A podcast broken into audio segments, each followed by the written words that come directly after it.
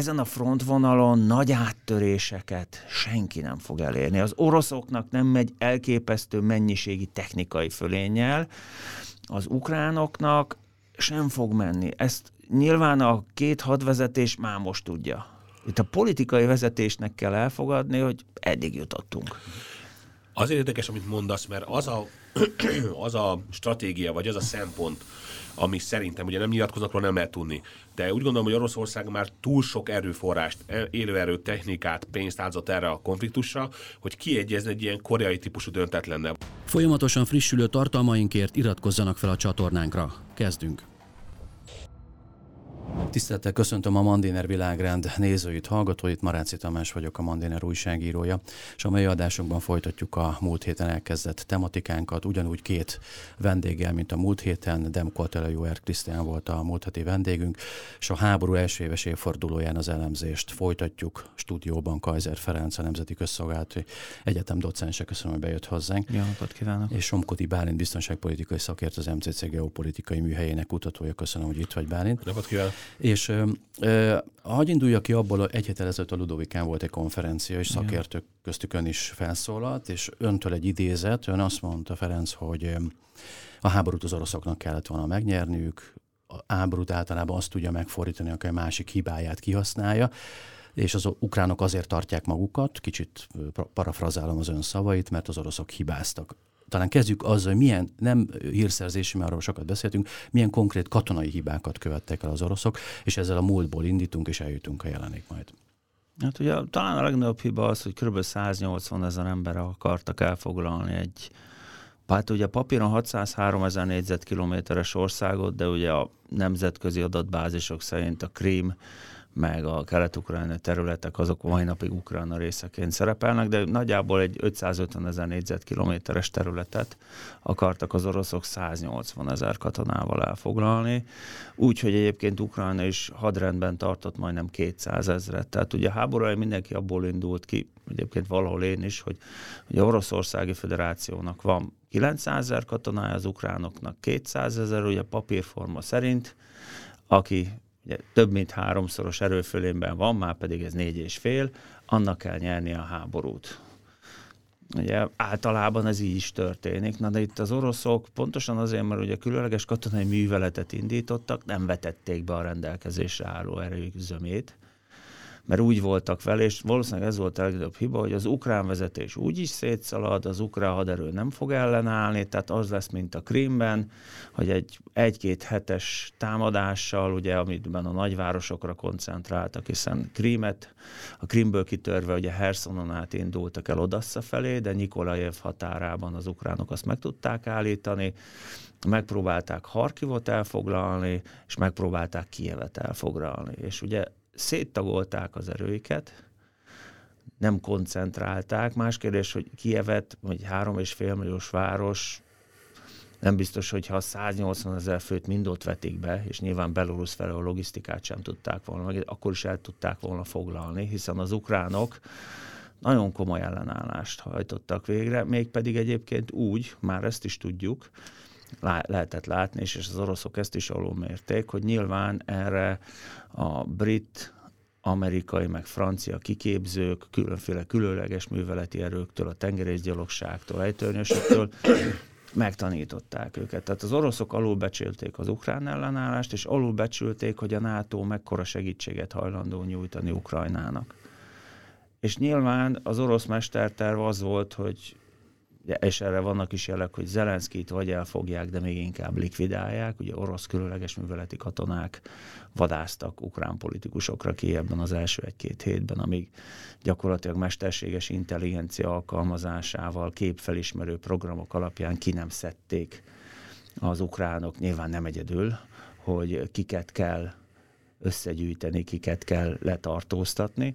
És ezt követően, miután kiderült, hogy az ukrán vezetés a helyén marad, és Ukrajna ellenáll, onnantól kezdve jöttek egyre nagyobb mennyiségben a nyugati segélyszállítmányok. Tehát először még a háború lett főleg ilyen könnyű eszközöket, váról indítható légvédelmi rakétákat, páncéltől rakétákat szállított a nyugat, és valahányszor Ukrajna egy-két hónapot túlélt, akkor jött, hogy akkor most már adunk tüzérséget, akkor most már adunk harcjárműveket, ugye most ott tartunk, hogy majd egyszer beérkeznek a Leopard 2 Azért ez nem most lesz, az amerikai M1-es nehéz harckocsikat ugye valószínűleg az év végéig, ha átadják, és mindig lépett egy szintet a dolog, nyilván arra is figyelve, hogy Moszkva mit reagál. És szerintem körülbelül, ugye ezt nem én találtam ki, valóban van egy ilyen mondás, hogy általában egy háborúban a hadseregek egymás hibáiból élnek, és itt az oroszok rengeteg hibát követtek el. Hogy az egyik leg komolyabb, amit a jó járt Krisztiánnak lopom, amit elmondott ott a konferencián, hogy ugye az ukránok megkapják a nyugati hírszerzési információkat, felderítenek egy célt, és arra pár percen belül vagy tüzérségi, vagy egyéb csapás mérnek. Az oroszoknál, és az orosz források alapján mondta a Krisztián, meg is mondta, hogy milyen katonai bloggerek, meg írták, a célfelderítőstől esetenként 48 óra telt el, mire a légicsapás. Most egy modern háborúban nem, hogy 48 óra múlva nem vagyok ott, 48 perc múlva nem ott vagyok, ahol felderítettek. Tehát nyilván az orosz haderő is tanult, nagyon sokat fejlődött, muszáj, tehát ugye háborúban, aki nem tanul a hibáiból, az. De az első időszaknak a nagyon komoly orosz tervezési hibái, például, hogy nem terveztek elég logisztikát, tehát üzemanyag hiány miatt álltak a hadoszlopaik néha napokat, és ez a lehetőséget adott az ukránoknak arra, hogy odavigyék a tartalékaikat. A háború elején elkövetett orosz hibáknak komoly szerepük volt abban, hogy az ukránok végül is sikeresen ellen tudtak állni. Köszönöm szépen, akkor egy reakció Ez maximálisan így van, az egyértelműen látszik, hogy az orosz hadvezetés elégtelen erőkkel készült erre a támadásra. Ugye keveset beszélünk, de 1941-ben hasonló területeken folytak küzdelmek, és a, a német, illetve a román erők 910 ezer katonával indultak a, a déli, itt a német dél hadseregcsoportnak 910 ezer katonája volt, tehát ennyire alul becsélték az ellenállásnak a várható mértékét. Egyértelműen látszik az, hogy azokkal a módszerekkel próbáltak operálni, amikkel gyakorlatilag 1953-ban Kelet-Berlinben, például vagy 56-ban Budapesten is próbálkoztak, hogy gépiesített oszlopok, nem is, nem is feltétlenül páncélozott járművek, hanem gépiesített oszlopok, tüzérség, gyalogsági szállítójárművek felvonultatás, igyekeztek megfélemlíteni a lakosságot. Valamilyen szinten arra számítottak, ugye, hogy a Feri mondta, hogy 2011 es hasonlóan az ukrán hadsereg nem fog érdemi ellenállást tanúsítani, és gyakorlatilag ezzel elérik a politikai céljaikat. Ez egy, egy nagyon súlyos hiba volt. Ugye 2022. januárjában Kazaksztánban ez működött. Ugye, jogosan gondolták úgy, illetve az ő hogy jogosan gondolták úgy, hogy ez működni fog Ukrajnába is. Egyértelmű volt, hogy 2014 óta nagyon komoly felkészítés, nagyon komoly ö, utánpótlás, nagyon komoly kiképzés, nagyon komoly haditechnikai eszközök átadását kapta meg a, az ukrán hadsereg. Ugye Angela Merkel és François Hollande teljesen érthetetlen módon be is vallott ezt, hogy a Minszki megállapodások arra szolgáltak, hogy megerősítsék az ukrán hadsereget. Tehát egész egyszerűen, a, ahogy a Feri is mondta, én se vártam háborút, de egész egyszerűen elképzelhetetlenek tűnt, hogy akár Európa, akár ö, a nyugati fél belekényszerítsen egy, egy, egy atomhatalmat egy olyan küzdelembe, ahol egyértelműen agresszívan fog föllépni. És most már minél tovább haladunk előre, egyre több olyan kommentárjának meg nyugati részről a mainstream médiában, egy egyéb helyeken, amik, amik megdöbbenten alátámasztják az orosz narratívát, aminek gyakorlatilag az okát nagyon nehéz megtalálni. Tehát a, a kezdeti a háború elején ö, számtalan elkövetett orosz hiba közé ilyeneket is lehet említeni, hogy a, az oszlopokat semmilyen szinten nem biztosították, se légi fedezetük nem volt, se elektronikai hadviselés, se semmilyen. Tehát a, a bajráktárok gyakorlatilag akkor ilyen, ilyen, ilyen célövészetet tartottak. Tehát azok a videók, amikor a, a kiégett járművek tucatjait lehet látni, ezek ekkor, akkor keletkeztek. Az orosz hadseregnek a veszélységének a szerintem olyan 30-40 százalékát ebben az időszakban szenvedte el. Tehát gyakorlatilag utána megpróbáltak valamilyen szinten erősítéseket előrevonni, megpróbáltak valamilyen szinten még erőltetni ezt az egyértelműen hibásnak bizonyult koncepciót, ami utána további veszteségekhez járult hozzá, és keveset beszélnek róla, például Harkovnál is dobtak le ejtőernyősöket, akiket az utolsó e, emberi kiirtottak az ukránok. Tehát ott nem is próbálták fogságba őket, hanem gyakorlatilag előtték az összeset. Tehát ott nem érkezett meg az a ö, szárazföldi erő felmentés, ami a Hostomelnél harcoló ejtőernyősökhöz megérkezett. Úgyhogy egyes vojenkorok, tehát military bloggerek szerint azok az orosz ejtőernyős fegyver nem az 30-40 százalékot szenvedett az első pár hétben.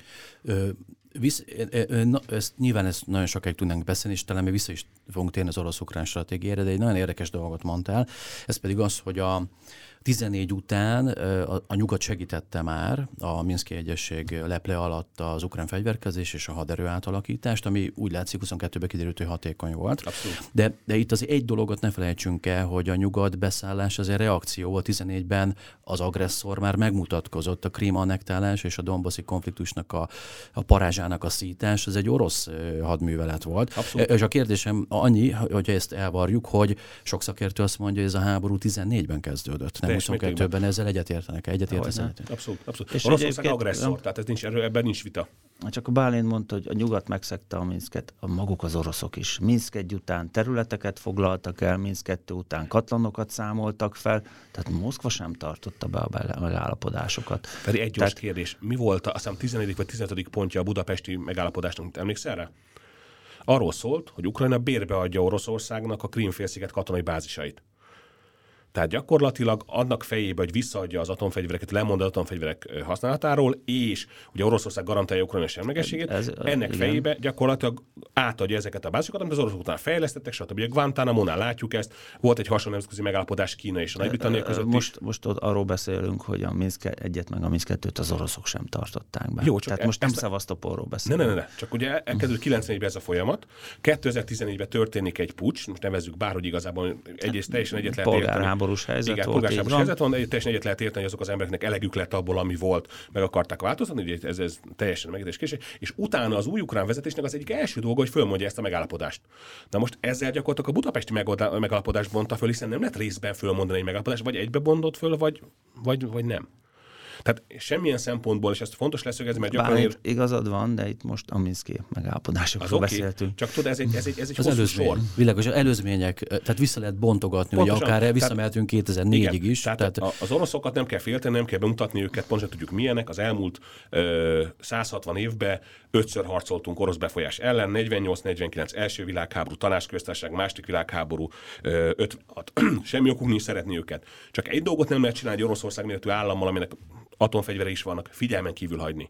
Tehát valamilyen szinten meg kell neki adni azt a fajta mondjuk egy laufot, vagy azt a fajta esélyt, függetlenül attól, hogy szeretjük vagy nem. Ez külpolitikában nincsenek érzelmek, hogy, hogy vannak érdekeik. És amikor valaki durván felrúgja ezeket az érdekeket, és reagálnak rá, akkor persze harcolni kell, mert az orosz katonai fenyegetés valós egyébként, ezt senki nem vitatja, de azért azt ne vitassuk már el, hogy ez, ez tehát itt nincsenek jók meg rosszak. Ebben a háborúban az Alien vs. Predator van. Talán, talán, talán, az nagyon fontos, hogy akkor mondd ki Bálint, amire gondolsz, hogy ezek szerint a NATO vagy Amerika beprovokálta Oroszországot ebbe a háborúba. Nem, ez, ez folyamatosan volt? nyomult előre, folyamatosan lépte át az orosz vörös vonalakat, amiket Putyin a 2007-ben Münchenben elmondott, hogy se a, a, a közel külföldön nem tűri a beavatkozást. Ez lehet, hogy ez egy gőg, lehet, hogy ez egy birodalmi gondolkodás. Ez Bálint, minden... sok mindenben igazad van de akkor fordítsuk meg a dolgot. Ki kényszerítette a baltiakat, hogy belépjenek a NATO-ba? Senki. Ki kényszerített Maguktól. minket, magyarokat, hogy belépjenek Semmi, a NATO-ba?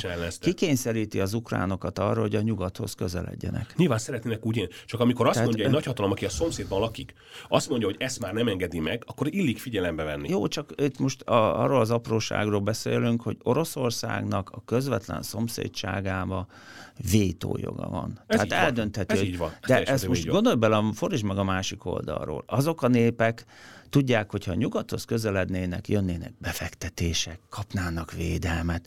Tehát Moszkva azt szeretné, hogy ők legyenek szegények. Moszkva azt szeretné, hogy ők ne fejlődjenek. Nem, Moszkva mert neki az jó. alávetve neki. neki é, alávetve legyenek így neki. van, de most ők meg, meglepő módon ezt nem szeretnék. De tehát, Feri, hogy, tehát ez, én értem, hogy tehát, ez egy tehát a nemzeti, a nemzeti önrendelkezés az egy alapjog, ami ezek szerint az oroszok szomszédainak nem jár. Ez így van. Ez, én jó, de mondom, mondjuk ki. De tehát, ez, ez, tehát ez így van, tehát egy atomhatalom, amelyiknek van egy nem túl erős, de mégiscsak működő hadserege, az megmondhatja, hogy mi történik mellette. Ugye azt a szempontot... Na de most, uh, oké, okay, ő megmondja. egy másik állam szuverenitása a 14. De, de mikor volt az, az, az államok szuverenitása tisztába tartva? Tehát a kínai béketem is rögzíti az állami szuverenitásnak a, a, a szemre tartását. Soha senki nem tartotta be. Tehát azért, bocsánat. Visszatérve, amit mondasz. Ö, Kiev, meg ugye általában Ukrajna közelebb van Moszkvához, mint amilyen szinten Kuba közelebb volt Washingtonhoz.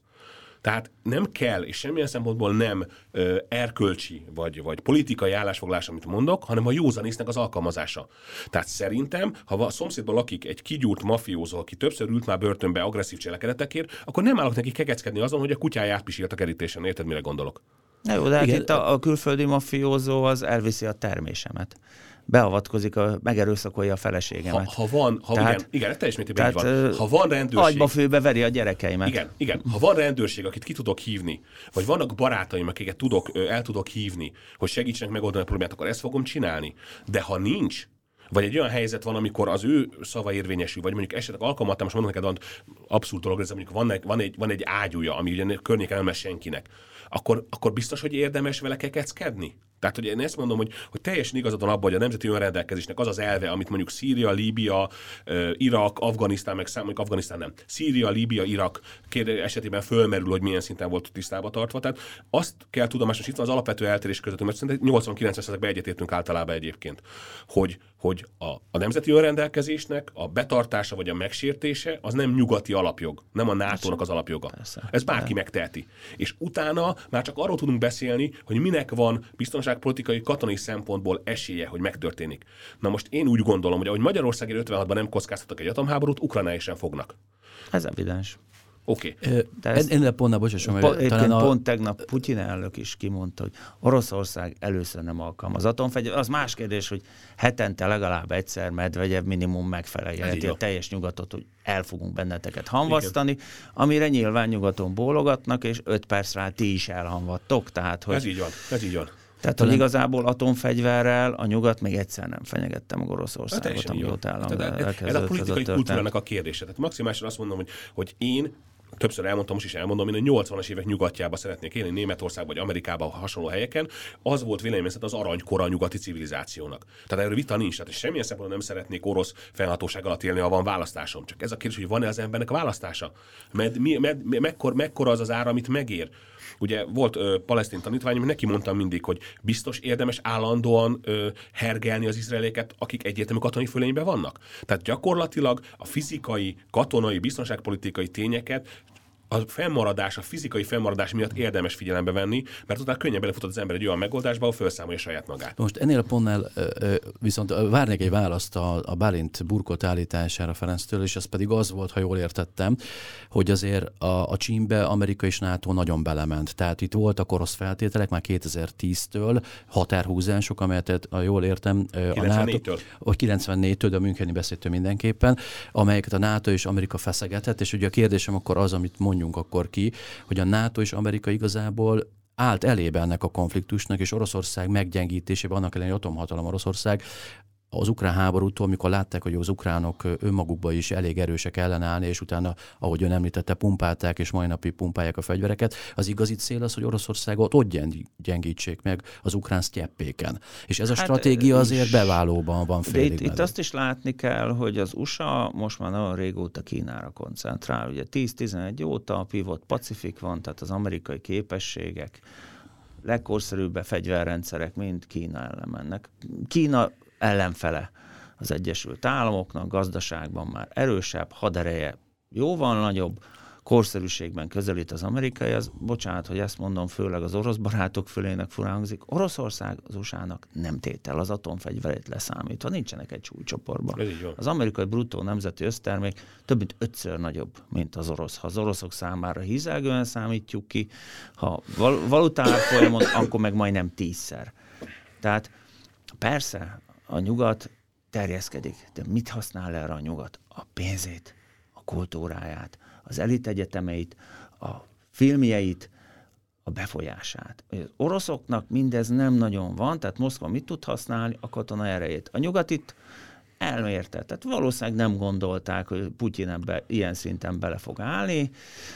Arra számított mindenki, hogy ugyanúgy hibridelni fognak 22-ben, és ugye mindenki elfelejti, hogy ez a háború a kibertérben már január 13-án, 14-én megkezdődött, amikor Oroszország egy átfogó kibercsapást hajtott végre ukrán célpontok ellen. Tehát jóval korábban elkezdték az ukrán állami szolgáltatásokat az elektromos energiától, a vízműveken át, a kormányzati honlapig támadni az oroszok, csak aztán itt is beszállt a buliba a nyugat, és a kibertérben a mai napig van egy hivatalosan hacker csoportok, valójában az amerikai anonymous az amerikai titkosszolgálatok 14-re felszámolják. Tehát ami most Anonymous címszóval üti az oroszokat, az biztos, hogy amerikai hivatalos cég. Tehát, hogy persze, van egy ilyen történet, Ja, a kérdés az volt, és hogy, hogy ugye a, itt, Putyin itt, meglepte ugye az, hogy 14 után 22 ezt a durva háborút meglépte, ezt a nyílt háborút, de Putyint is meglephette, és kérnék egy választ,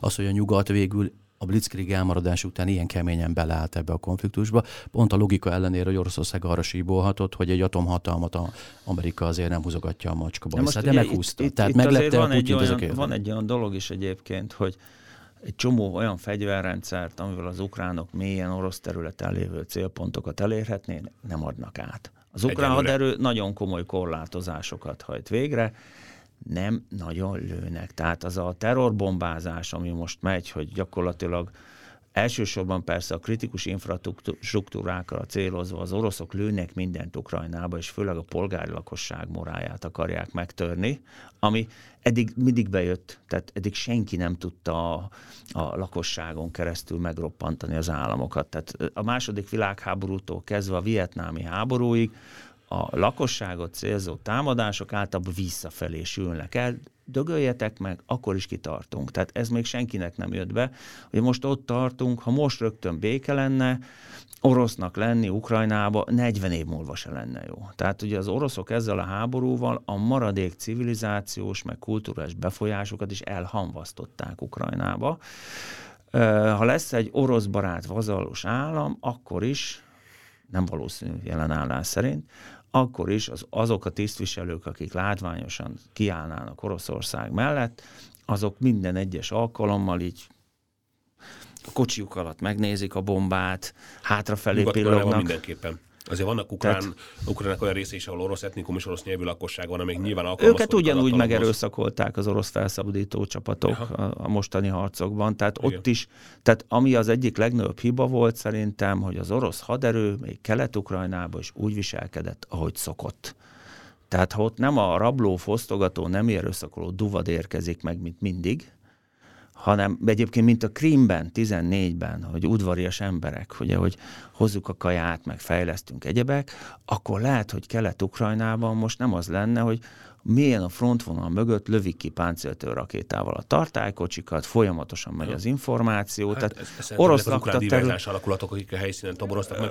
Ha, nincs, lakosság, ha nincs, nincs lakossági támogatás, akkor ezek az alakulatok pillanatokon belül megszűnnek létezni. Tehát, Jó, hát, tudod, emlékeztet, emlékeztetnek a saját munkádra, Bálint. Tehát, hogy, abszolút. Tehát, a, tehát hogy ott a gerillák azok működnek, nem egy, nem egy civil támogatás nélkül, csak minden egy társadalomban van 25 az egyik oldal támogatja, van 25 a másik másik oldal, 50 meg semleges. Így van, de Tehát... most az oroszok gyakorlatilag a semlegesek egy részét is elveszítették most. Nyilván de... hosszú ideig maradnak, és elég sok embert elvisznek Szibériába, meg gyereket átnevelni, akkor megtörik a lakosságot. Tehát Csecsenföld is volt egy, egy nagyon komoly ellenállás, hogy 94-ben is próbálkoztak, 2000-ben is próbálkoztak, és 2008-ra már ugye Ranzam Kadirov, aki most az egyik legbefolyásosabb ilyen influencer, olyankor nevezzük bárminek, ő már többszörösen hűséget esküdött Putyinnak, és gyakorlatilag nagyon bensőséges viszonyban vannak a mai napig.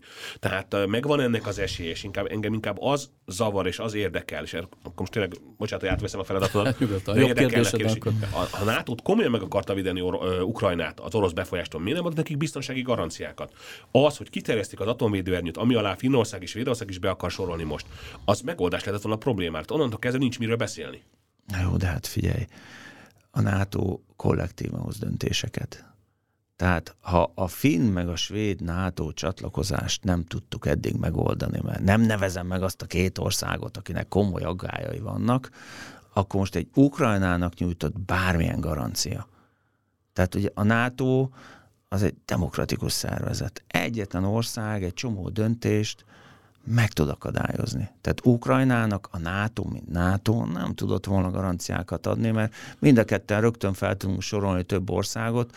Egyébként például a románok ugyanúgy a román kisebbség vegzálása miatt egy csomó mindenben nem támogatják Ukrajnát, csak ők legalább arra ügyelnek, hogy ne beszéljenek nagyon ki a kánonból. Ja. Tehát, hogy, erre, ez nagyon jó, tehát, nagyon jó. Miért kell, erre üt, miért kell erre ügyelni? Tehát volt már egy ilyen szerződés, amiben benne voltunk, Varsói szerződésnek hívták, ahol egy irányvonal volt, az mindenkinek kus volt a neve. Miért nem lehet külön véleményt megfogalmazni? Bocsánat, a románoknak van külön véleményük, csak ők ezt nem úgy kommunikálják, hogy ez hát, mindenki más... Or... Hát a román kisebbségi vezetők mondták, hogy örülnek, hogy a románok kiállna értük annyira, mint amilyen Magyarország kiáll a magyarokért. Jó, de dolog, én meg beszéltem a kárpátai magyarokkal, akik azt mondták, hogy van. nagy jót tenne nekik, ha Magyarország van, nem állnak értük. Ez tehát, hogy ez így van. ilyet adott meg olyat is találsz. Adott tehát... körülmények között, valóban így van, csak, csak ha azt mondom, hogy támogatok valakit, de nem teszek semmit, akkor ezek ilyen szóvirágok, amik nem jelentenek semmit. Tehát, hogy... tehát Románia sem szállít fegyvert, csak nem kommunikálja. Aha. Tehát Románia is sok mindent, és Románia is neheztel, a román elnök sem tapsolt, csak a nemzetközi sajtó azzal nem foglalkozott. Ja, Tehát, hát jó, hát ez a- tehát egy egy, fokozattal, a rebellis vér, az benne van egy, egy, fokozattal ezt óvatosabban csinál. Tehát nyilván a NATO az egy demokratikus szervezet, az oroszoknak szerintem ez is felfoghatatlan, hogy oda tényleg mindenki maga lépett be. Tehát Moszkvában az, hogy nem meghódítom, magától csatlakozik, Hát ilyen sőt, nincs. Hát, nyilván a balti államoknak egy, egy komoly orosz Hát a, igen, a balti napig. államoknak abszolút. Tehát, hogy, és egyébként nem véletlen, hogy ugye a finnek meg a svédek bíztak a nemzetközi rendszerben. Aha. Amikor ugye Oroszország megtámadta Ukrajnát, akkor jöttek rá, hogy a legtöbb Igen. garancia nem ér semmit, kivéve a nato Tehát Oké. a finn csatlakozás, meg a svéd csatlakozás 21-ben a közvéleménykutatások szerint a lakosság döntő többsége rettentően nem akar belépni a NATO-ba. Ez gyakorlatilag a visszájára fordult a háború következtében. Ö, a finn hadsereg és a svéd hadsereg is elég erős ahhoz, hogy bármilyen értelmezhető orosz katonai fenyegetés, ez a Finnországban azért nem a időjárási viszonyok, bármilyen értelmezhető katonai, orosz katonai fenyegetésben megvédjék az országot. Én úgy gondolom, hogy az atomfenyegetés, az atomzsarolás miatt van szükség a NATO-hoz való csatlakozásra semmi másért. De mi lehet az oka ennek, hogyha nem ezek? Nem értem a ha kérdést. Oroszország katonailag nem tudja fenyegetni se Finnországot, se Svédországot. Bocsánat, csak ez nagyon érdekel. Mm.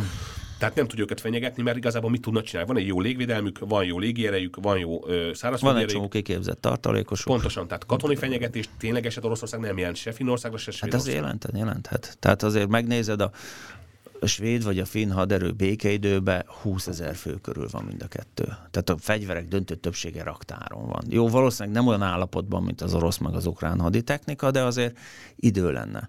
Tehát nyilván olyan mozgósítás kéne, akár csak ha meg mondjuk békészélő hadgyakorlatot hajtana végre Moszkva, ami gyakran szokott, több százezer fővel, hogy abba beleroppanhatna a finn gazdaság, hogyha Aha. mondjuk tartósan több százezer katonát kéne fegyverben tartani, mert Moszkva éppen a szomszédban gyakorlatozik. Ja. Tehát nyilván az nukleáris fenyegetés is megvan, de azért lássuk, amit ukrán, tehát olyat, hogy a západ meg a vosztok gyakorlatok, hogy 150, 200 meg 300 katona feltűnik valahol, pláne ha orosz, azt senki nem úgy érzi, hogy ezek itt békészélon gyakorlatoznak. Ráadásul ugye a- mind a krím elleni támadásnál, mind egyébként a 15-ös, ugye a Debalcevói katlan felszámolásnál, éppen a Grúziánál. túladon volt, a Grúzián, éppen mindig volt egy marha nagy hadgyakorlat. van. Tehát, hogy Moszkva azért, ha más nem, rendelkezik olyan embertömeggel, amivel akár csak az, hogy hosszú távon arra kényszerít államokat, hogy rengeteg embert kivegyenek, vagy legalább készenlétbe legyenek a tartalékosok, azon nagyon komoly nyom- nyomást tud gyakorolni, és ugye nagyon sokan azt hittük, én is egyébként, bár ugye nagyjából engem azzal győztek meg a Rácz Andrisék, amikor mondták, hogy Feri már viszik előre az, orvosok, az oroszok az orvosokat, meg a vért, meg ott vannak a tábori kórházak. Gyakorlathoz ezt nem hordják előre. Tehát, hogy hibridálni fognak megint. És ugye a nagy kibercsapás, az ugye, amikor kibertérben gazdaságilag szervezett bűnözéssel, nem mondom, akkor elindul ez, és akkor lesz egy kisebb területfoglalás a Dombaszban. De nem az lett. De nem az lett. Ha megengedik, a, a, úgy Persze, vinném tovább a beszélgetést, mert itt, itt, itt, kimegyek kávézni. hogy az, az, az, a, az a nagy kérdés, mert nézők számára is nagyon fontos lehet, hogy a kiberhadviselés, illetve a hibrid fogalma, hibrid háború fogalma többször elhangzott, hogy azt le tudnánk-e szögezni a nézők kedvéért, hogy ez a háború szakértői szemben milyen újdonságot hozott. A korábbi háborúkhoz képest, mert itt most a beszélgetésből azt szűrhető hogy még önöket is meglepte az, hogy mi, miféle rétegei vannak egy háborúnak a 21. század elején.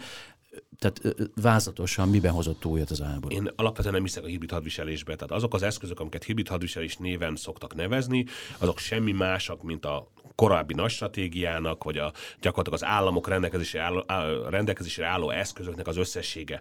Tehát az, hogy korábban gazdasági blokkáddal gyengítettek meg egy államot, most meg kibertámadásokkal, az, hogy a szervezetbűnözést felhasználtak, az agent provokatőr fogalma az több száz éves, tehát igazából nincs hibrid hadviselés, vannak olyan eszközök, amiket korábban nem, vagy nem nagyon használtak államok erre a célra, részben a globalizáció jelenségei miatt, részben pedig a hidegháborúnak a bizalmatlansága miatt. Ami a háborúnak a, az újdonságait jellemzi, az mindenképpen az, hogy ö, olyan szinten bővült ki az információ. A műholdakkal, a drónokkal, a az valós idejű továbbítás, a Starlink-kel például, tehát egy olyan fajta információs tömeg jelentkezett, amit korábban nem láttunk. Ugye az Egyesült Államok korábban használt drónokat, de az, hogy ilyen mennyiségben mindenkit oda drónokat használjanak, vagy az elektronikai hadviselés, amit korábban ugye a második világháború után egyre nagyobb szerepet kapott, és hidegháborúban kiemelt fontosságúvá vált, azt a legtöbb állam elhanyagolta a a hidegháborúnak a befejeztével, az is szintén újra új előre kapott. Tehát csomó olyan dolog van benne, amik gyakorlatilag egy korábbi kornak a, a 21. századi változatát idézik. Tehát én nem mondanám azt, hogy ezek valami rendkívül újdonságok, vagy, vagy egetrengető változások, hanem egész arról van szó, hogy a 21. századi technológiának és a, a kifejlesztett módszertannak a segítségével lett új ez a háború.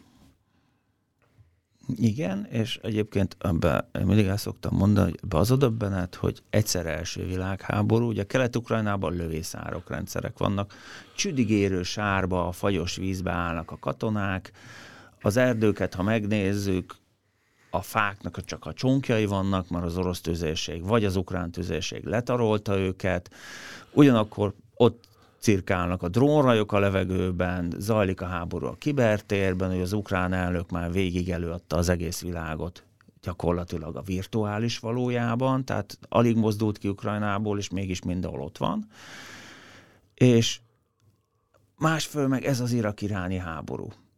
Abból a szempontból, hogy ugye a hadtudomány a konfliktusokat nagyjából három módon kategorizálja, rengeteg kategorizál. Az egyik az úgy néz ki, hogy vannak a az aszimmetrikus háborúk, amikor az egyik annyival erősebb, hogy a másiknak esélye nincs normálisan győzni, Egyesült Államok kontra Alkaida. Tehát a két fél erőviszonya összevethetetlenek. Ez nem azt jelenti, hogy az aszimmetrikus háború gyors, mert ugye erről a Bálinték írt a könyvet, az aszimmetrikus ellenfél eltűnik a népben, és átmegy gerillába vagy terroristába. Vannak a nem szimmetrikus háborúk, amikor a két fél képességei egy csomó szempontból azonosak, csak az egyik vagy elképesztő túlerővel rendelkezik, mint az orosz-grúz háború, tehát a két haderő azon a szinten áll, csak Grúzia rendőrökkel együtt rendelkezett, vagy Georgia, bocsánat, ugye most már így kell őket nevezni. Szakart veló. rendelkezett mondjuk rendőrökkel, katonákkal együtt 30 ezer ember, az oroszok meg oda küldtek úgy 100 katonát, hogy volt benn ugye a két szakadár területen még vagy 10 ezer úgymond békefenntartójuk. De ugyanilyen volt az, az öbölháború is, ahol a irakiak még erőfölényben is voltak egy csomó szempontból, csak a nyugat, az Amerika vezette koalíció egy generációval korszerűbb haditechnikát használt. Az is, hogy a másfél hónap alatt ugyanúgy a 2003-as háború is lement. Ez a mostani háború, ez egy szimmetrikus háború. Aminek az a lényeg, hogy a két, képe, két fél képességei nagyjából kioltják egymást. Tehát, hogy az egyik lehet, hogy kicsit nagyobb, és egyébként sokáig kapaszkodjon mindenki, az ukrán haderő emberállománya nagyobb volt, mert ők már gyakorlatilag mindenkit behívtak, akit lehetett. Az oroszok Igen, meg ugye még, indult a mozgósítás. Az oroszok meg ugye még most is ott tartanak, hogy az eddig mozgósított 300 kontra 500 ezer ember, azt se tudjuk mennyit mozgósítottak mellé. Most mo- mit mozgósítsanak még, vagy mozgósítsanak még egyáltalán. Hiába volt több haditechnikai eszközük az oroszoknak, a korszerűbb nyugati technika megérkezése ezt nagy rész ki kioltotta. Tehát, és ezekkel a szimmetrikus háborúkkal az a baj, hogy ezek borzasztó sokáig tudnak tartani. Az irak-iráni háború az 80-tól 88-ig tartott, az előző szimmetrikus háború, meg a a kórai háború volt, az meg 50-53-ig tartott, és így irgalmatlan tömegeket. És ugye itt attól szimmetrikus a háború, hogy a nyugat beállt az ukránok mögé, és tolja belőlük a pénzparipát, fegyvert. És abban egyébként egyetértünk, hogy persze nyugati szempontból ez egy helyettessel vívott háború, a Szovjetunió ugyanezt csinált egyébként Kóreában, meg Vietnámban, az USA ugyanezt csinált Afganisztánban, ellenségem ellensége a barátom, megyünk vissza a hidegháborúba. Tehát akkor vannak tetszik, új, nem tetszik, vannak de új elemek, ez a realitás. Persze, tehát egy csomó minden a történelemben nagyon kevés igazán új dolog van, csak ugye a dolgok kombinációja, a körülmények azok, ami, tehát az alkalmazás az mindig adaptálódik. Tehát azt, amit meg lehetett csinálni 30-40 éve, azt nyilván most teljes káosz lenne.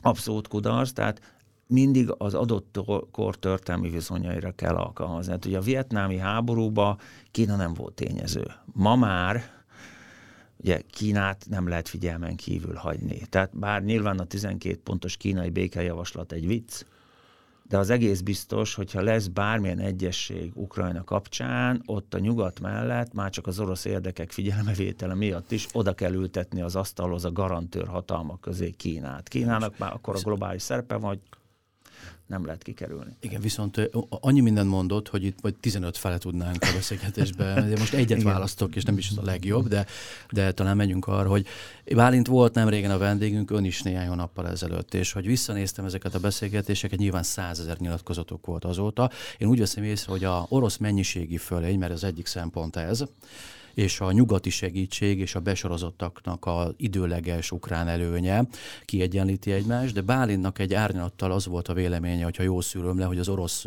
mennyiségi fölénye az hosszú távon kompenzálhatatlan.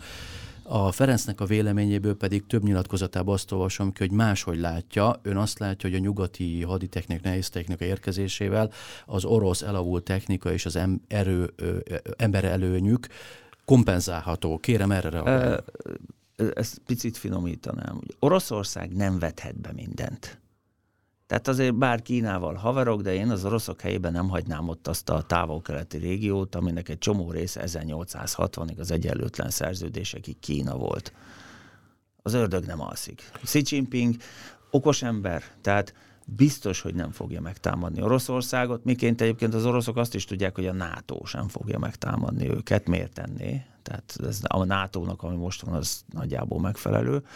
Tehát Oroszország az összes erőforrását nem teheti bele ebbe a háborúba. Ukrajnának nincs más választása. Tehát Ukrajna a túlélésé harcol, neki minden erőforrását bele kell tenni ebbe a háborúba. Tehát az oroszok egy csomó mindent muszáj, hogy tartalékoljanak. Tehát nekik azért fel kell készülni arra, hogy lehet ez még rosszabb is. Az ukránoknak ennél már nem lehet rosszabb. Tehát ha Oroszország, ha mozgósítaná az összes tartalékosát, Kérdés, hogy fel tudják-e fegyverezni, mert azért mostanában kiderültek, hogy a raktárkészletek egy része nincs meg. Ez így van, egyenruhával is gondok vannak. Tehát ö, az októberben Most... mozgósítottak, nyári egyenruhát kaptak. Uh-huh. Tehát, hogy ez már nem a szovjet haderő.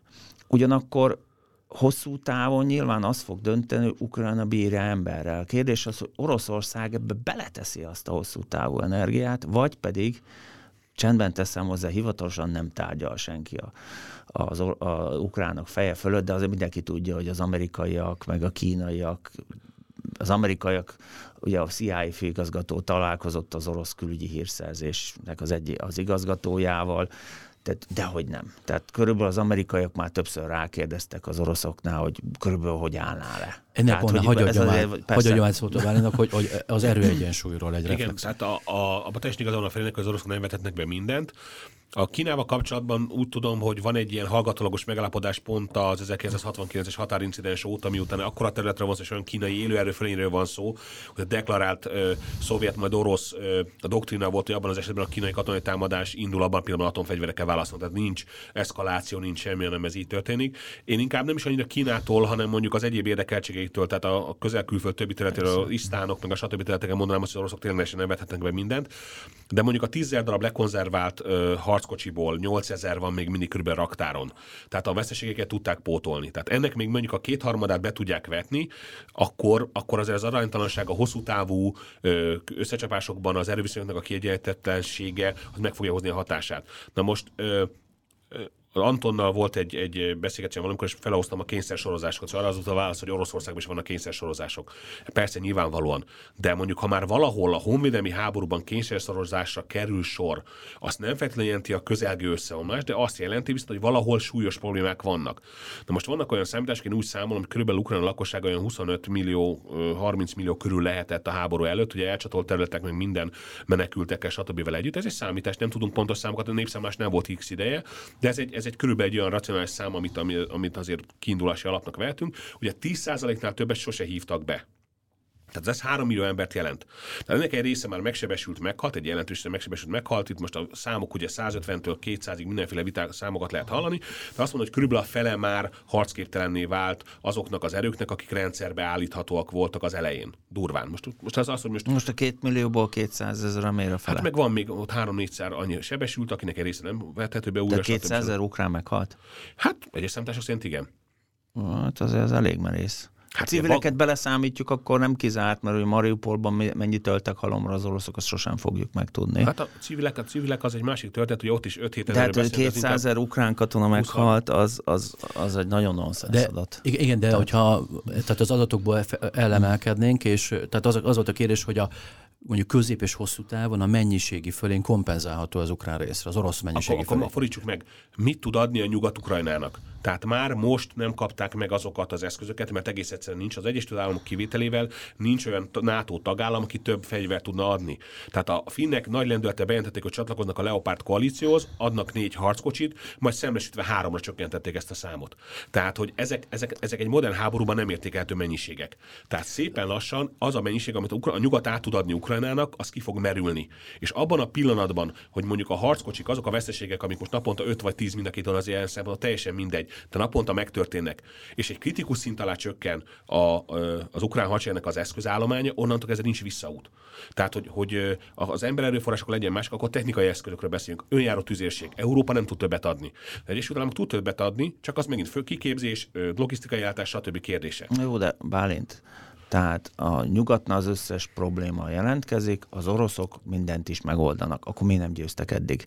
Tehát, hogy nem, nem, az, nyilván az orosz helyzet sem rózsa, rózsaszín, tehát kezdve az, hogy azt se tudjuk, hogy mennyi lőszer gyártanak, de az egész biztos, hogy nem annyit, amennyit szerintük, és amennyit szerintük, annál többet lőttek el eddig. Ne, okay, tehát ilyen csak... típusú háborúra ők se készültek. Teljes mértékben így van, Feri. Az, az lenne egy reakció arra, amit Bálint mond, hogy elegendő-e az a haditechnika, amit a nyugat átadott, és Bálint azt állítja, hogy kifogyóban van az átadandó készlet, ami ukránoknál hiányként jelentkezik. Nyilván igen, de most meg az, hogy a nyugat, nyilván az orosz hadipar csúcson van. Az de a nyugat is, nyugat, nyugat is kezdett felpörögni. Tehát az USA a lőszergyártását meghatszorozta, most jelentették be, az európaiak is növelik. Tehát higgyük már el, hogy az Európa... Az, az, azt a kézműves munkát, amit a CNN bemutatott, hogy kézműves módszerekkel. Most, jelent, most jelentették be. Ha. 12 ezerről, ami háború elején volt, most gyártanak havi 70 ezeret a legnagyobb gránátot, Ja. ami egy, nyilván az ukrán tüzérség szempontjából apró pénz, és most döntettek arról, hogy akkor még egy gyártósor. Ja. Tehát, hogy nyugaton is megvan az idő, de idő igazából itt körülbelül, és ugye nagyjából megbeszéltük, kérdés az, hogy tart-e még ez a háború annyi ideig? Mert ugye, hogy e- lenne vége akkor? Mert ez egy, bocsánat. Ez ugyanez a kérdésem, ja, a hogy nagyon minden egyszerű, arra mutat, hogy körül... ez egy elhúzódó háború lesz. Ugye itt most arról van szó, hogy szerintem a két vezető már lehet meg is egyezne. Csak ugye az ukrán nép is belement egy olyan nacionalista dologba, az oroszokról nem is beszélve, hogy ha a nagy nyári támadások, mert ugye most hogy az oroszok nagyon okosan politikai nyomásra beleindultak a Rasputyicába. Tehát azért sem haladnak, mert olyan sár van, pláne most megint, hogy nem tud mozogni a nehéz technika. Most a harckocsit, amikor 70-nel robog, akkor relatíve nehéz kilőni, viszont hogy tízzel araszol a sárban, vagy akkor, jut. Vagy, vagy, vagy stb. Tehát, hogy lesz egy kifáradás mind a két félnél ami körülbelül a legtöbb szakértő azt mondja, még az orosz vloggerek is, hogy nyára. Tehát amikor az oroszok már elégetik azt az erőforrást, humán erőforrást, amit most bevonultattak, és az ukránok is kimerülnek, na és akkor talán leülnek tárgyalni. Még ameddig kimerülnek, ugye tavaszra azt mondják, hogy az oroszok ugye Bakmutot napokon belül elfoglalhatják. Hát és azt ott, mondjuk már hét hónapja ostromolják. De a fináléban vannak sajnos, hát hogy ott az ukráni vérszivattyú az, az, az ott De ugye itt, az, de van itt még az ukrán oldalról hogy... egy pillanat, csak ugye amíg az oroszok emberhullám taktikával mennek előre, addig az ukránok bármennyi ember hal meg ukrán oldalon, az orosz oldalon sokkal több. Ez, amit nem Tehát... tudunk. Tehát ebben lehet hinni, meg el lehet fogadni, mert valóban is láttam a lemészállódó Wagnereseket azon a mezőn, de azok a börtönökből besorozottak voltak. Tehát ez egyértelmű volt, hogy azokat, amiket mutattak fel felvételeken, azok a, a, egy, egyenruhában voltak, és olyan egyenruhát, hogy minden ember ugyanaz, csak a Wagner kap az orosz hadseregbe. Tehát olyan szinten nincs egyenruha, hogy nincs két egyforma katona, csak a Wagnerbe. Tehát akiket mutattak, azok Wagneresek Igen, voltak, de ugye hozzá itt... ezek a büntető zászlóhajak. Így van, de ugye ehhez jön az, hogy már az orosz elitegységek is, hát ugye a Vuledána, az az orosz tengerészgyalog, amit gyakorlatilag PP lőttek, tehát annyira hiányzik a kiképzett katona, és ugye két-három hónap alatt te nem tanítod meg azt, aki 30 év, vagy jó, 10 éve leszerelt, hogy yeah. hogy támaszt tűzpárban. Ja, ez így van. Ez tehát, így van. hogy nincs meg az a képzettség, hogy Az a hogy ez működik. Tehát Nyilván, engem, csak engem, amikor én ott ben vagyok a lövészgödrömben, azt lelövöm, aki szembe jön, az nem ugyanaz, amikor rohamozva el kell foglalni egy pillanat, Azt szeretném kérdezni, hogy van egy időkeretünk, ja, és még két-három kérdés, és akkor a finálé, hogy még ezzel kapcsolatban, hogy amíg kifáradnak ma nyárig, addig van egy tavaszi offenzíva terv mind a két részre. Ugye Bakmutot említettem, hogy a Donbassra koncentrálnak az oroszok, és minden szakértő, gondolom önök is azt hát, mondják, hogy, hogy, hogy, hogy az ukránoknak a fő cél az lehet, hogy délfele ketté vágják a Krím kijáratát az orosz régi területektől, szárazföldi összekötetést. Ez meg fog valósulni önök szerint, vagy nem? Mivel? Nem valószínű. Tehát Mivel? nagyon egyszerű, ahhoz kellene tényleg az a 300 nyugati harckocsi, amiből jó esetben talán lesz száz se. És jövőre. És hát ugye az amerikai megyesek biztos, hogy az idén maximum leghamarabb decemberre.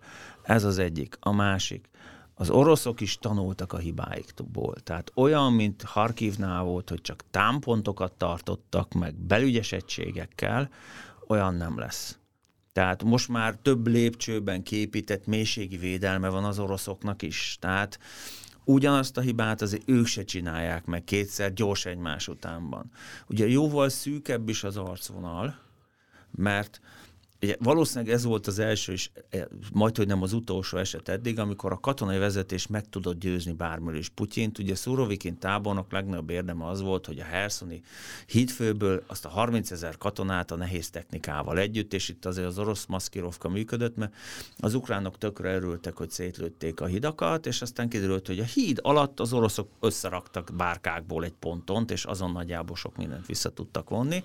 Azért a real-time felderítés mellett azért láthatok, hogy ez egy megállapodás volt, hogy mi kijövünk, ti meg nem lőttök. Hát való, az is, de hogy ilyen nem volt eddig a háborúban, Putyint a katonák bármiről meggyőzték, mert egyébként nyilván a katonákon múlna, akkor most az orosz haderő nem rohamozna, várnának, hogy száradjon. Mert akkor sokkal könnyebben lenne, csak van egy erős nyomás, hogy érjünk el eredményt hamar. Ugye Bakmutot legkésőbb az egyéves évforduló el kellett volna foglalni. Tehát az, az, az hosszú hónapok óta az lenne az első igazi sikere az Igen. orosz hadvezetésnek. Egy egykor 70 ezres, ukrán viszonylatban ez mondjuk vecsés. vecsés tehát ez, ez, ez, ez egy kisváros. És ugye itt, itt van az, hogy Uh, rövidebb az arcvonal, tehát a déli részen ott a Dnipro, másfél kilométer széles mocsárvidék, meg a Novakahovkai gát, ami van, ahol 23 kilométeres, tehát nagyobb a csapatok sűrűsége a maradék arcvonal. Meg ez egy olyan hülye háború egyébként, már bocsánat, hogy a belorusz-ukrán-orosz hármas határtól, Harkivtől keletig nincs front. Tehát Igen. van orosz-ukrán határ, de ott nincs háború. Tehát a csapatok sűrűsége, az oroszoknak sincs elég emberük, hogy onnan támadjanak. Nyilván mert nyilván akkor be kéne, behívnának még egy millió embert, akkor valószínűleg onnan is tudnának támadni, de nem kizárt, hogy csak dorongokkal, már bocsánat. Tehát, hogy egész egyszerűen, tehát ott ezen a frontvonalon nagy áttöréseket senki nem fog elérni. Az oroszoknak nem megy elképesztő mennyiségi technikai fölénnyel, az ukránoknak sem fog menni. Ezt nyilván a két hadvezetés már most tudja. Itt a politikai vezetésnek kell elfogadni, hogy eddig jutottunk. Azért érdekes, amit mondasz, mert az a, az a stratégia, vagy az a szempont, ami szerintem ugye nem nyilatkozatról nem lehet tudni. De úgy gondolom, hogy Oroszország már túl sok erőforrást, e, élőerőt, technikát, pénzt áldozott erre a konfliktusra, hogy kiegyezni egy ilyen koreai típusú döntetlennel, vagy egy ilyen ö, Jó, de Ukrajna... Ö, nem Bocs, nem, hogy, nem fogja engedni. Hogy, hogy nem katonai sikerekre törekszenek, hanem szerintem egy olyan fajta összeomlást igyekeznek előidézni, és ez látszik azon, hogy azért elég félgőzzel működnek ezek a támadások, ugye nem lehet tudni, hogy az a 300 ezer, gyalog, 300 ezer tartalékos vagy 500 ezer, akit beívtak, nem látszik még, hogy hol van. Tehát nincsenek videók, nincs, nincs róla hír. Ugye volt az a, az a rakétacsapás, amiben meghaltak több százan, amikor nekiálltak videózni új évkor, de hogy azóta nem lehet hallani arról, hogy hol vannak ezek a, ezek a tartalékosok. Nyilván kaptak erősítéseket az alakulatok, de új alakulatokat nem álltottak föl, stb. Tehát, hogy gyakorlatilag úgy tűnik, hogy arra játszanak, hogy összeomlasszák vagy a társadalmat, vagy nyilván az nehezebb, de, de vagy, a, vagy a hadsereget, és utána kvázi, mint hogy a Magyar Királyság 1918-19-es összeomlás, akkor kvázi szabadon be lehet vonulni mindenhova, hiszen már nincs katonai ellenállás. Tehát nem mondom, hogy ez azonnal be fog következni, sőt, ugye egyszer már tévedtem a, az időpontjával kapcsolatban, de én úgy gondolom, hogy ez egy, ennek egy éven belül be kell, hogy következzen, mert egész egyszerűen nem fog, nem lesz, nem, nem, nem, tehát nem mehetnek bele abba a megoldásba, hogy lesz egy ilyen jegelt konfliktus. Hát de ez a legjobb orosz szempontból. Dehogy is a legjobb orosz. Dehogy is nem. Hát ezzel fogják Moldvát, Transnistriával, ezzel fogják Georgiát, ugye Abháziával, meg Délosszétiával, ezzel fogják az örményeket, meg az azérieket, ott orosz kisebbségek se kellett hegyi Karabakkal. Tehát az oroszok szempontjából ez a legjobb dolog egy befagyott konfliktus, mert a megcélzott ország ott senki nem fogja felvenni sehová. Külpolitikai mozgásszabadságát korlátozom, a nyugati befektetések nem mernek bemenni, mert bármikor felújulhat a konfliktus. Orosz szempontból ez a legjobb. A célországnak borzasztó rossz, de hát az legyen az ő problémájuk. Ja. Tehát Moszkva ezekkel a befagyott konfliktusokkal csodálatosan Csak sakban az a, tartja a, a, az a kérdés, hogy, térség országait. Hogy ez tűzszünettel vagy tűzszünet nélkül valósul meg? Hát lesz egy mész három, tehát lesz egy ilyen egy alacsony intenzitás, lesz egy alacsony intenzitású konfliktus, konfliktus, amit meg fog előzni valamilyen tűzszüneti megállapodás. Egy utolsó kérdésem, és öröm volt hallgatni ezt, még hallgatnám, de azért így a hallgatóknak is biztos nézőknek is van egy tűrés küszöbe, az körülbelül egy órán nem érjük. Mm. Az utolsó kérdésem, akkor eldobva a maradék 18 kérdés, nem tudom, még itt a papíron van. Ez pedig a nagy képről szólna, hogy kiírja hamarabb a stratégiai céljait, és mondok két szempontot. Az egyik, hogyha jól értelmezem, az orosz stratégiai cél az volt, hogy ö, Ukrajnát egy legyen nikített szatellit állam, egy befolyási övezetté degradálják. Hát Belarus 2. Belarus 2 megakadályozzák az, a nyugati integrációt. Ukrajna célja pedig is. nyilvánvalóan az volt, hogy az, a nyugati integráció felgyorsuljon, és Oroszországtól eltávolodjon. Területvesztéssel ugyan, de a nyugati integráció biztos, hogy meg fog valósulni a jelen állás szerint. Tehát a, úgy tűnik, mint hogy az ukrán stratégiai célok előrébb lennének, mint az oroszok. Mi erről a vélemény? Nem, az az igazság, hogy menjünk vissza a befogyott konfliktusra nem fogja a NATO felvenni Ukrajnát. Bármit ígérnek is szerencsétleneknek, ha NATO felveszi Ukrajnát úgy, hogy van egy aktív jegelt konfliktusa az oroszokkal, akkor úgy terjeszti ki a rögtön ötödik cikkely. Hát fel kéne szabadítani a megszállt ukrán területeket. Tehát NATO, ha felveszi Ukrajnát, az a harmadik világháború. Ezt az oroszok is tudják, ezt a NATO is tudja. Az, hogy mit ígérnek az ukránoknak, szeg, azt szoktam mondani, az a politikus, aki már ígérni sem tud, az nem való politikusnak. Tehát az EU sem fogja bevenni. Nagyon sok EU ország nem fog beleegyezni. Tehát uk- nagyon szoros együttműködés. A maradék Ukrajnába nyilván nyugati pénzből építik újjá, lesz egy-két látványos beruházás, valószínűleg a korrupció egy részét is egyelik, az, ami most zajlik, ugye hogy ott azért nagyon komoly korrupciós ügyek buktak ki a katonák ellátása egyebek kapcsán. Az e, nyilván arról is szólt, hogy nyugatok is látták, hogy a beérkező források egy része az elpárolog, és ezért Zelenszkinek muszáj volt rendet rakni. Tehát kizár dolog. Nyilván a megmaradt Ukrajna, mindegy milyen határok mellett, az a nyugathoz fog közeledni. Tehát Oroszországnak ez a hajó elment. A kérdés az, hogy milyen határok mellett marad meg Ukrajna. Ezzel annyiban nem értenék egyet, mert egy ilyen Ukrajna bármikor képes lehet arra, hogy újra felfegyverkezzen, képes lehet arra, hogy a nyugati segítségből megerősödő gazdaságát arra használja, hogy egy újabb erős hadsereget építsen ki, amivel utána megpróbálja revidálni az álláspontot, illetve a kialakult helyzetet. Jó, de hát bárint fordítsuk vissza a dolgot, tehát Uh, szegény Putyin önvédelemből támadta meg Ukrajnát, mert Ukrajna le akarta rohanni. Tehát azért az, az ukrán politikusok meg katonák is pontosan tudják, hogy az egér relatíve ritkán ez tépi szét a macskát.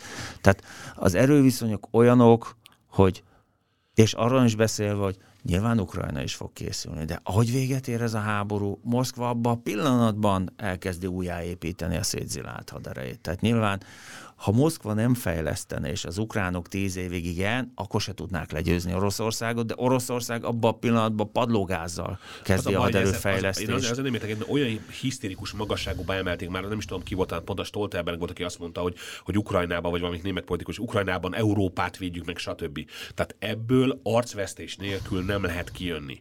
Tehát azt... Nem itt ki, kinek?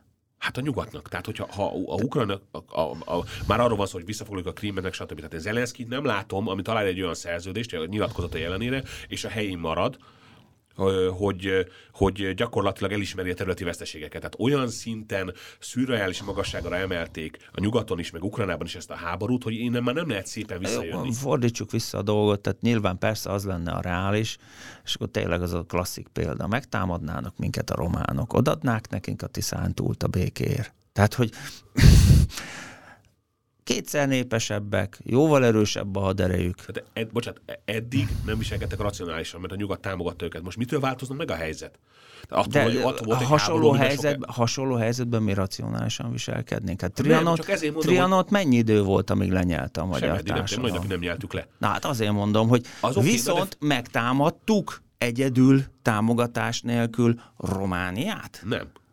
Mert a reál, most megtámadnánk? Nem, most se támadnánk, mert a reáltásokkal Akkor... tisztában vagyunk.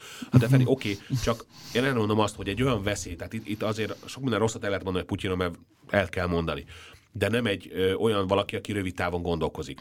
Tehát neki ezt a helyzetet meg kell oldania. Egy Ukrajna, pláne a kievi központtal, ami a kievi rusz, meg a civilizáció, meg egyéb szempontjából, ami tényleges vetétás, többször utalt is el a beszédeibe egyébként, ami tényleges vetétás, egy keleti szláv erőközpont, stb., az elfogadhatatlan. Most az, a, menjünk bele, hogy ez most embertelen, meg stb., mert így van, attól függ, de elfogadhatatlan.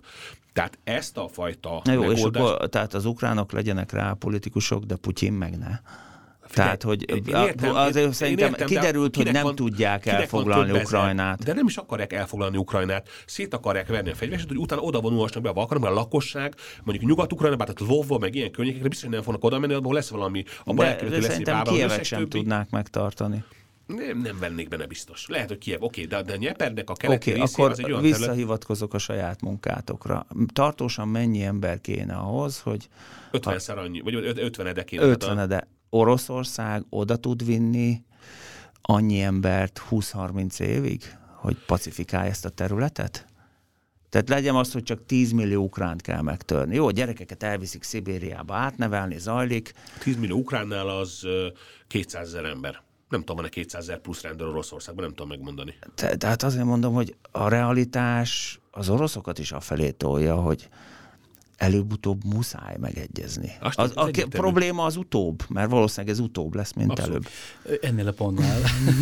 a, vég, a végszót megadnám Bálinnak, és szigorúan egy, egy, okay. egy mondatban. Ugye az, amire a Ferenc már válaszolt, hogy ki áll közelebb a stratégiai célja megvalósításhoz. Melyik Szerintem fél? egyik fél sem. Egyik fél sem áll közelebb. Ukrajna nagyon szívosan, nagyon keményen harcol, az oroszok pedig próbálnak valamit elérni, amit így vagy úgy, de nem képesek egyelőre. Köszönöm szépen, Kaiser Ferenc, Somkuti Bálint pazar beszélgetés volt. Remélem a nézők is, hallgatók is élvezték.